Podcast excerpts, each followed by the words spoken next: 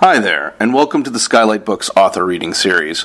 If you'd like to learn more about us and our many upcoming author events, please visit skylightbooks.com, where you can browse our inventory, buy books, and join our Friends with Benefits Club.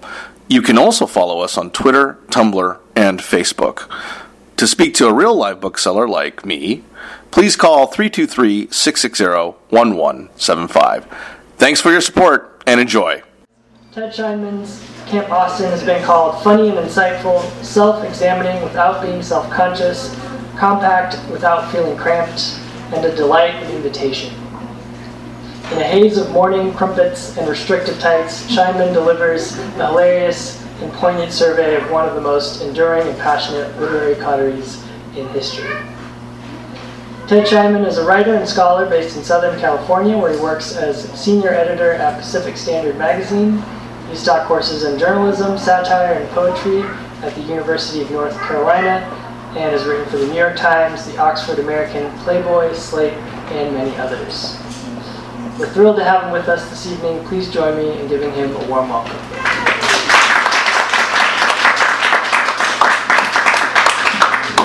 Thank you, everybody, for coming. Thanks to Skylight Books for hosting, and also to the Los Angeles Review of Books for co hosting. Um, I'd just like to reiterate this exhortation for you to pick up the Quarterly Journal. It's a really, really great magazine. Um,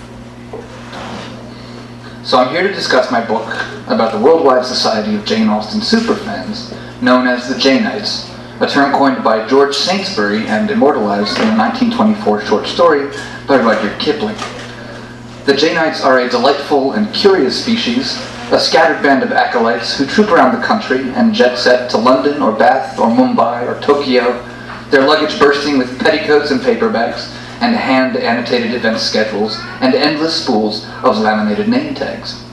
They attend the big annual Jane Austen Society of North America meeting, known as JASNA, but they also bop through a less trafficked circuit that, if one has the stamina, need never end. There's always another symposium at the local chapter of JASNA, or a talk by a professor at a nearby university on Austen and the Real Housewives of Uppercross. Or else, perhaps a screening of the Bollywood smash Bride and Prejudice. Like members of any secret society, Janeites identify each other through subtle or silent codes, and initiates all carry their motley badges of membership in the global Austen Circle, from novelty pens to silk-screened t-shirts. Keep calm and find Mr. Darcy is the most common um, to playful indicators embedded in email addresses. For example, Eleanor-1811 at bartoncottage.net will inspire trust among all similarly devoted correspondents. The Janeites argue passionately and intelligently about whether Captain Wentworth is a more ideal mate than Mr. Darcy. They write fan fiction that would surely scandalize Austen herself. And they unravel various crucial mysteries in the corpus, including the important question of how many umbrellas appear in the novels and how many of those are furled? the answers are seven and six, respectively. The Janeites come to laugh and to learn, to dance and to listen, to admire and to be admired, to teach and be taught, to question their assumptions about Jane, and to confirm them.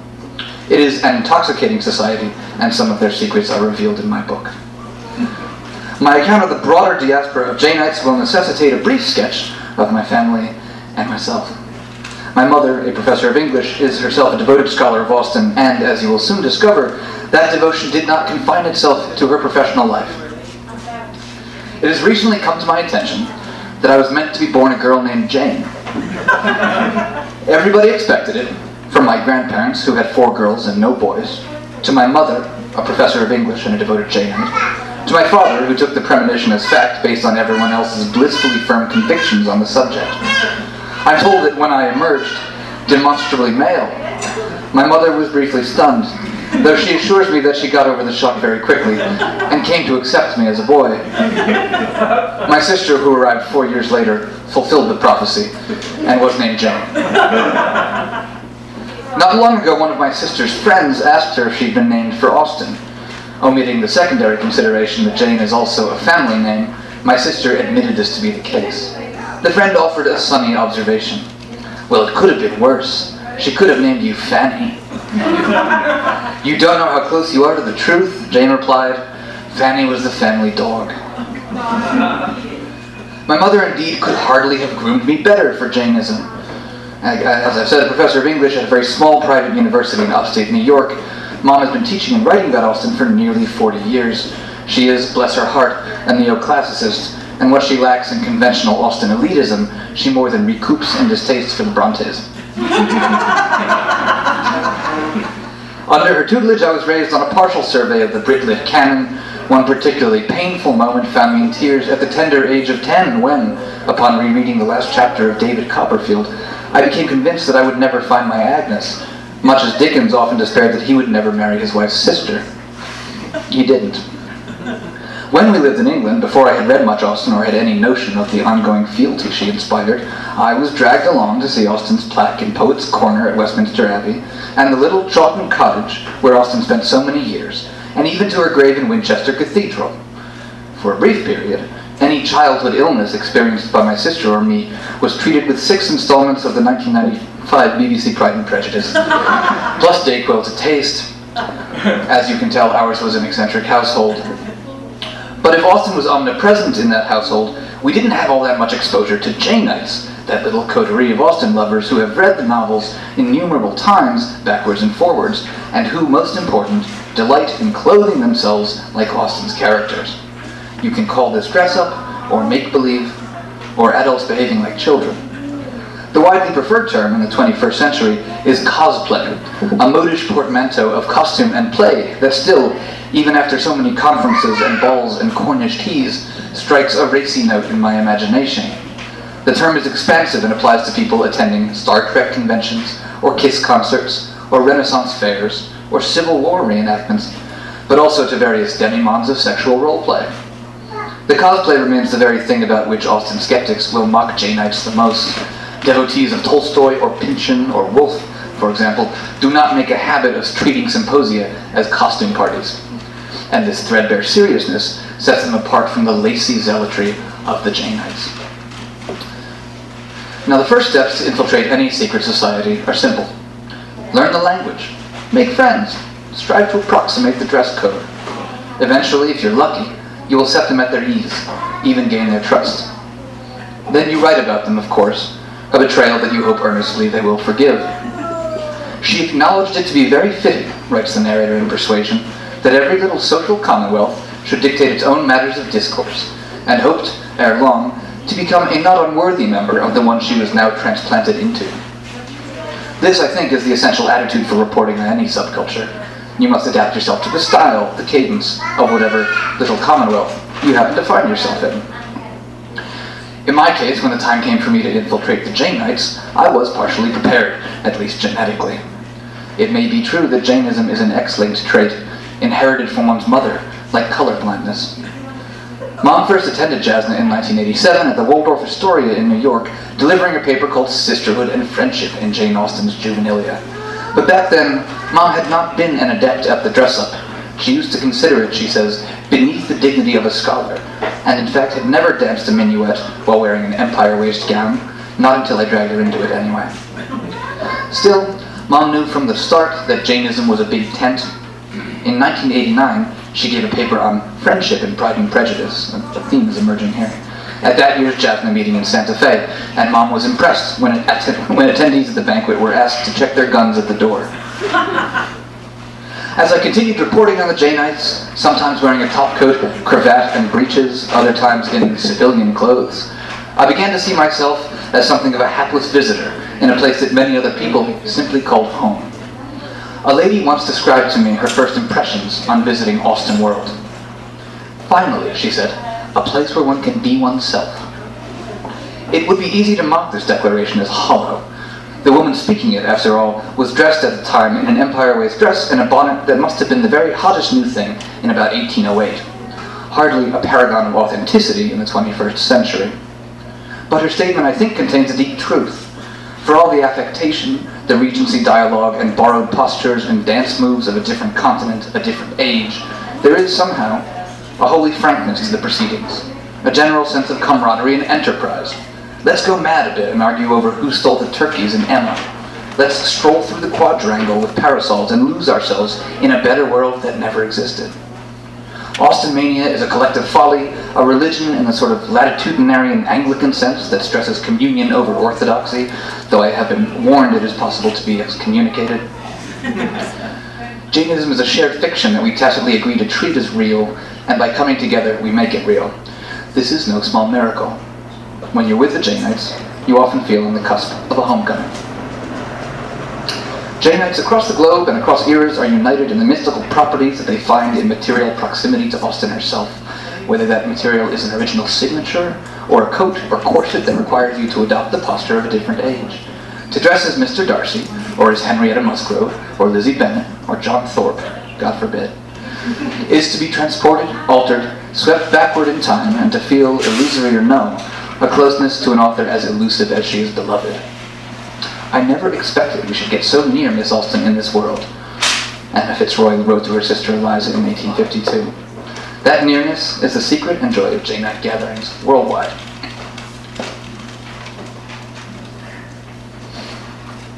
And I'm going to read you a really, really short final excerpt about two of the keyest people in the history of the world. Hmm. When friends and colleagues heard that I was reporting on the eccentric world of Jane Austen superfans, one question seemed to be uppermost. Do people hook up at Jane Austen camp? At first, I grew irritated at these inquiries, which seemed to assume that Austen cosplay is somehow centrally about sex. It's not really, it's mainly about books, and only a little about sex. Still, as I spent more and more time in the world of the Janeites, I came to meet quite a few older couples for whom the Jane, for whom the Jane Austen summer camp doubled as a romantic getaway, a chance to rediscover the pleasures of flirting with one's spouse.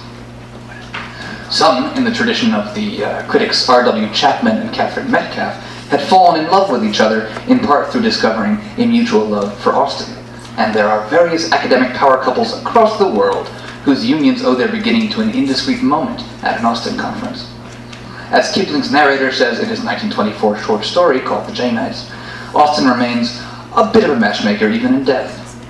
And at the larger conferences, I occasionally met a child, conceived, the parents assured me, with the aid of Austen's prose as aphrodisiac. Most of the couples, though, are mixed couples, wherein one partner, often but not always the woman, a woman, that's actually what it says, is the true believer and the other partner a willing or sporting participant. On the first evening of the summer camp, I met one such couple, a vivacious pair of 60 somethings. The woman slim and glamorous in her bonnet and evening gown, and the man stout and kindly in an officer's jacket, rarely taking his eyes off his wife, whom he regarded at all times with a smile of mingled deference and infatuation. While we sat together over a late dessert, they explained their routine. The husband had performed theater in his college days, the wife said, distinguishing himself in yellow stockings as Malvolio in Shakespeare's Twelfth Night. He had never read a word of Jane, she told me, but the first time I asked him to join me at a JASNA ball, he didn't blink. He went to have his fitting the very next day. The husband nodded at her and addressed me without looking at me. It is a bit like playing a role, he conceded, sounding almost bashful. And of course we have our games. He means courtship, she translated. the man grinned as if at his own foolishness and put down his cake fork. Sometimes we will separate before the ball and observe one another from across the room, he began. His wife, unable to hold back, cut in. And sometimes we dance with other people. the statement had a quality of risque confession, and she raised her eyebrows as though we were discussing a major scandal. The husband giggled. She lends me out, he explained. She won't tell you this, but I think it's because there are often so few men around, and she likes to see the women dancing. Liar, she declared in triumph. He's being very bad. The reason I have him dance with other people is so I can watch him. She squeezed his hand. He's very good. Her mate shook his head. We've been taking lessons for years, and I can claim only competence. The wife persisted. It is thrilling to watch him charm the others. They looked at each other, and she coaxed him. You can be so charming, and I'm not even sure you know it. But we always end up together, the man continued, dodging the compliment. After we spun the room with other people, that is. His wife leaned toward me and spoke in a stage whisper, widening her eyes suggestively. We always pretend that it's the first time we're meeting. That actually sounds really fun, I said. It is. My friends tease me about it. She paused and laughed. They say that we are kinky. Mm, That's not what it's about, the man said quickly. That's not why. She now held his hand in both of hers. It's nothing improper, just a little game, a vacation almost. She broke off, and they looked at each other, and it was difficult in that moment not to think of Admiral and Mrs. Croft in Persuasion, one of those older couples whose mutual good humor and evident marital bliss make such an impression on Anne Elliot. Like the Crofts, this couple has no children, and like the Crofts, after many years of marriage, they are still visibly in love. After a long, private pause, for its duration there was no one in the room except for the two of them, the husband turned to me as though awakening and said, It can be a pleasure to meet one's wife as a stranger. The following day, while stealing a quiet moment in the shade of a tree, I spotted the wife in close conference with two other women, one on each of her arms as they traipsed across the quadrangle en route to a plenary discussion on mothers and daughters in the novels of Austen. The husband followed them at a distance of a few paces, laden with various objets. Under his right arm, he carried a clutch of hardbound books, while his wife's reticule, a tiny period handbag, dangled from his wrist. On his left arm was a tote bag with an image of Colin Firth scowling in a frilly collar, and he busied his left hand snapping photos of the three ladies in procession. Occasionally, he would stop to request that they turn around and effect a tableau. The ladies smiled and pretended to primp their hair like Betty Boops of the Regency. Before the quartet exited my field of vision, I saw the husband bounding in pursuit of the three women, yelping a bit and waving the reticule in the air. When, when we bumped into each other the next day, he told me he was worried his wife had forgotten her heart pills. My wife's friends said I had made a spectacle of myself, he told me, smiling at the figure he had cut. Still, it would hardly have been good manners not to inquire.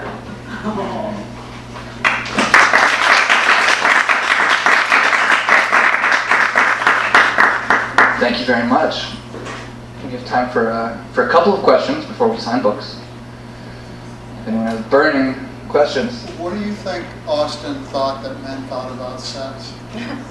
Wow. can, can you be more specific? Well, did she think that men were in, were interested in getting married for position or for title or for money or Okay. or driven by more libidinous urges? What do men want? Great. Okay. Yeah. Uh, so, so this wonderful gentleman over here has asked what, what Austen thinks men want. Um, I, I think she I think she covers it fairly exhaustively. She has the, the libidinous ones to, to use your term, um, and uh, let's see, Wickham and Willoughby. I think these are some of the great again some nods. Wickham and Willoughby are sort of the Mr. Palmer as well. the cads. Mr. Palmer as well. We got one from Mr. Palmer over here. this is great. Um, Mr. yeah. Palmer wasn't a cad, was he? No, he like he did say in the book that he married Mrs. Palmer because she was young and beautiful and just Oh. stayed with her because it's the right thing to do. Yeah. So so there you have caddishness That's turned cattishness, yeah. turned uh, into a lifelong commitment. Yes. um, without wholesale reform. Yeah, I, I think she, she, she casts a pretty wide net, right? You have the guys who are just abysmal cads. You have the cads who are behaving as though they're actual, you know, Darcys or something. You have the Darcys who are mistaken for, um, I guess, greedy snobs, I guess is the simplest way to describe them. Um, but yeah, I mean, Austen certainly, in, in the novels, uh, portrays men as driven by all the desires you just uh, described. Um, and in some of the characters, you see various humors compete. You know, will the libido win out over the, you know, you know, marrying the older woman who has the bigger fortune, right? Like these are in competition with each other. Um, and the heroes in general are pretty much free of any major, uh, I don't know, taint to their virtue, right? Like Mr. Knightley, the, most, the, worst thing that can be said of him is that he's a little boring, I think. This is this is why you know argu- arguments that Austen's novels are fundamentally conservative occasionally ring true to me because like the men are such cutouts, you know, the good guys are anyway. But the villains are very rich. And what writer today do you think is most like Austen? Most like Austen today. Let's see. Uh, Ian McEwan is often named as that as like the successor to Austen, which I get. I think like psychologically, I see why people say that. Um, uh, I, I th- I think justifiably, uh, Adelle Waldman's novel in 2014, "The Love Affairs of Nathaniel P." was was discussed as like a modern Austen. It's a it's a good comedy of manners. It's all, it's all about sexual ethics. It's a it's a really good book. Um, so I think those are those are two Right? two options for you. Yes, please. Enthusiastic stranger. it seems like jazz and music, from the way you describe them, sort of combine um, scholarship culture and fan culture. Um, did you find that scholars could learn something from fandom, um, or vice versa, while you were at these meetings? That's a fantastic question. Um, this is a small room. Everybody heard the question, right? Yeah. All right. What can scholars learn from fandom? Yeah, I, I think. Um, so first of all, you're right. These are interesting hybrid uh, events or hybrid spaces uh, where you have a lot of you know pretty high-flying scholars, and you also have a lot of people who um, you know have never cracked open an academic journal, but are pretty well trained in like like agrarian and legal history. A lot of people know their contract and marriage law really well from the Regency if they're like deep into Austen, much better than I do, um, having studied here in grad school. So, um, so yeah, I think fans actually come in with um, often with uh, like bodies of knowledge that we don't that, that like you know not every scholar has. Um, I will also say that the most interesting conversations at those conferences tend to be the ones that are like successfully truly hybrid, the ones where you have fan culture properly represented and like yeah, like in, in conjunction with um, with the scholars. To do that, you really need the scholars to, to meet other people halfway. You don't often have like the fan fictioners coming in and being like, you know, these scholars don't deserve to be in the same room as us. You know, um, although you know they. There's no reason they couldn't say that, but they don't. Scholars do say that about fan fictioners, um, you know, as a rule. So, uh, so I don't know. I think it's really good training. Uh, you know, as sort of anti-snobbishness training for academics to, to interact with the public. And um, yeah, I'm not to go off on a whole thing about like saving, saving the academy, but I do think that um, that talking to normal people a little more often in, uh, in in contexts like this that are about fun, they're about connection, and like especially around Jane Austen, right? She gives you a sort of blueprint for how to socialize uh, and have fun responsibly and meet people responsibly and all this stuff. I mean, she's a sort of you know artist of sociability, which makes a lot of sense when you have people gathering around her like this. Um, so yeah, I mean, you identify what makes the conferences absolutely, you know, that's the best part of them is that um, occasionally tense but often really fruitful back and forth. Yeah, Paul. So um, you mentioned that you studied Austen grad school. I assume that you also taught her in classrooms. A little bit, yeah. So how is that different? You know, you've got this world over here, everyone's super into it. What was it like to try to, because that's, I, I teach too, you know, you have to interest the students in the material. What did you do to try to hook them? Uh, it's a good question. I mean, the, you know, there, there are a handful of general gambits you can do. Um, you know, you can show them remixes, you can show them Clueless, show, show them the Amy Heckerling movie, which is fantastic movie, even if you haven't read Emma, but it's even better if you recognize that it's, you know, it's a, more than an homage to Emma, it's just a reboot. Um, that's really great, and I think it actually hooks people. Like, I know a variety of people that I've met at a variety of awesome conferences who are like um, converted by that movie. Um, so you can go that route, right? You can go through the pop culture route. Um, I don't know. I, you know, having students sort of perform some of the scenes and like sort of dramatize them uh, worked really well. It uh, it got some of the the gentlemen in the room uh, to I think drop their guard a little bit. Um, and when you, when you have people playing these roles and actually sort of embodying them, even if they're not thinking about it that hard, it becomes more difficult for them to ask dumb questions like, "Why didn't Jane Austen just get a job?"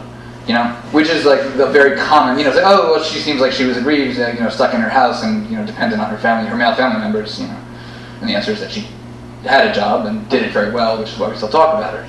Um, but yeah, I mean, you know, there's, there's a sort of baseline of misogyny you need to get through with uh, a variety of, of, of, women writers. I think Austen is certainly among them. Um, but I don't know. Yeah, I think you can break through. I, w- I would recommend uh, making kids do some theater because I shouldn't call them kids. making bright young minds do some theater. Yeah. Yes. Um, can you say more about this Kipling story, the Janeites? What is that? Oh, yeah. Tone of it, or what is it? Is it admiring of the subculture, or what? It is. Well, okay. So, uh, so the Kipling story is um, it's, it's called it's called the Janeites. Obviously, I think I told you that three times in the weekend.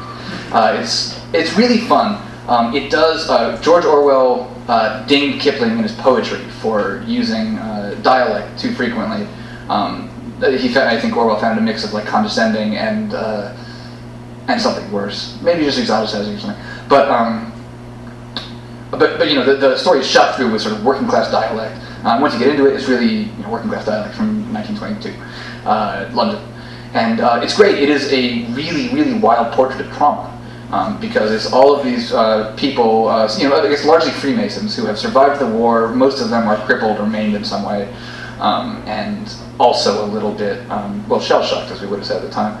Um, and Kipling lost his son in the war, uh, and had been, well, it's just the one son in the war, and but he he'd been a, a big drumbeater for it and felt super guilty, and actually retreated to Bath for a while. Um, and among other things, while he was there in sort of not seclusion, but in sort of family grieving mode, uh, he like reread a whole bunch of Austen. Uh, he would do it aloud to the family, um, and so I you know, those are the facts I know. I don't know if that you know compelled him to write the Janeites, but the way the story proceeds is that these you know, soldiers who survived um, are listening to this one working class uh, mason called Humberstall, uh, who drops all of his H's and, and all that stuff. And he uh, he joined a group of Janeites, which is a secret society in the British Army in 1915, I think. Um, and, and he just, you know, it's, it's sort of, uh, oh, a little Conrad. It's, it's, it's sort of, there are three layers to the story. Humberstall is recounting this whole thing and it's couched within this additional frame of a slightly more upper class veteran who's meeting Humberstall. So it's I don't know.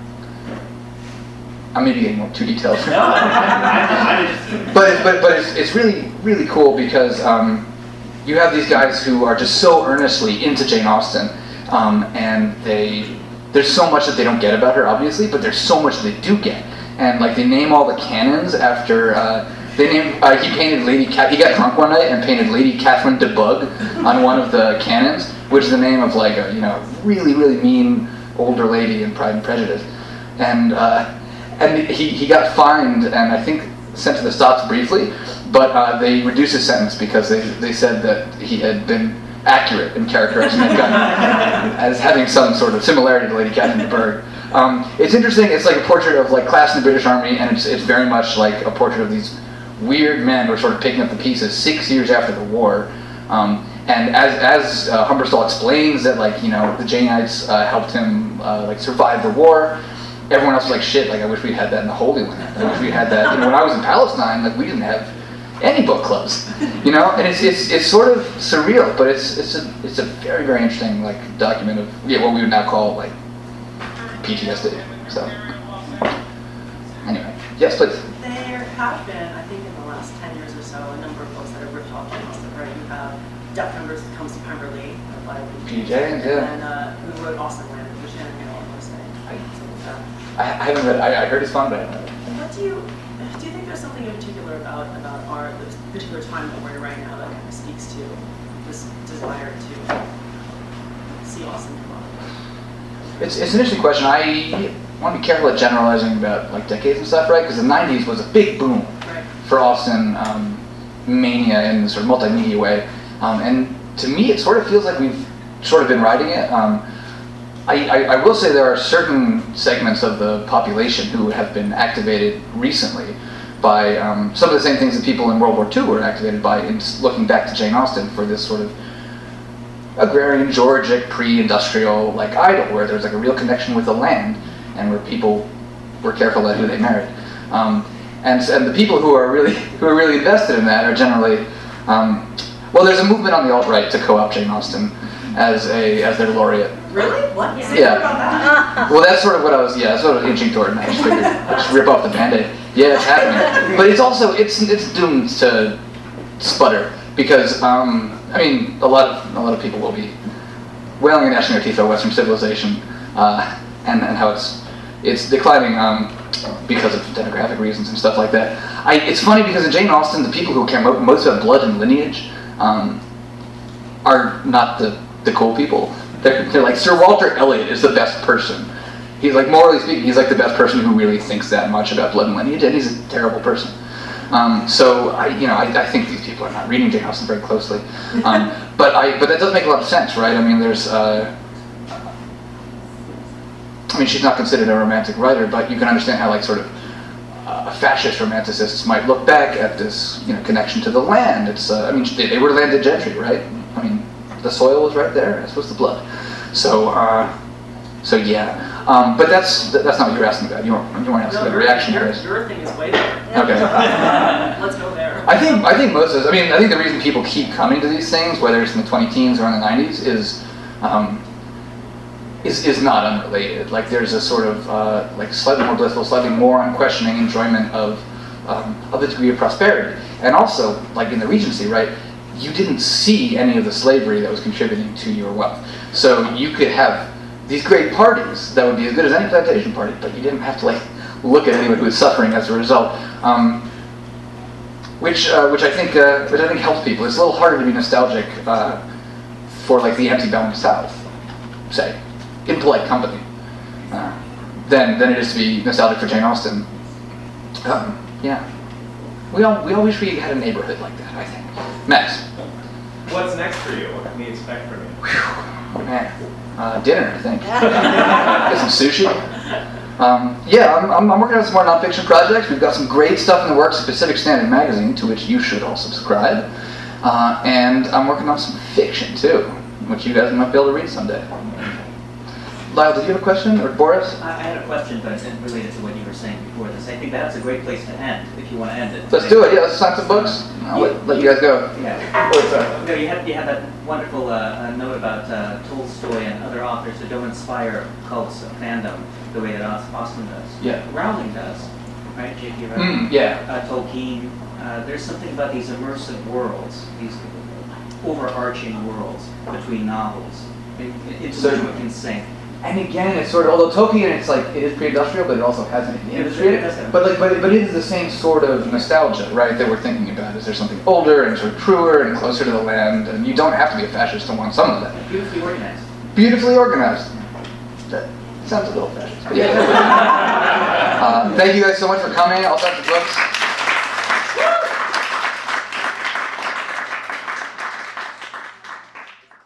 You've been listening to the Skylight Books author reading series. Don't forget, you can listen to this and all of our other great podcasts at skylightbooks.com.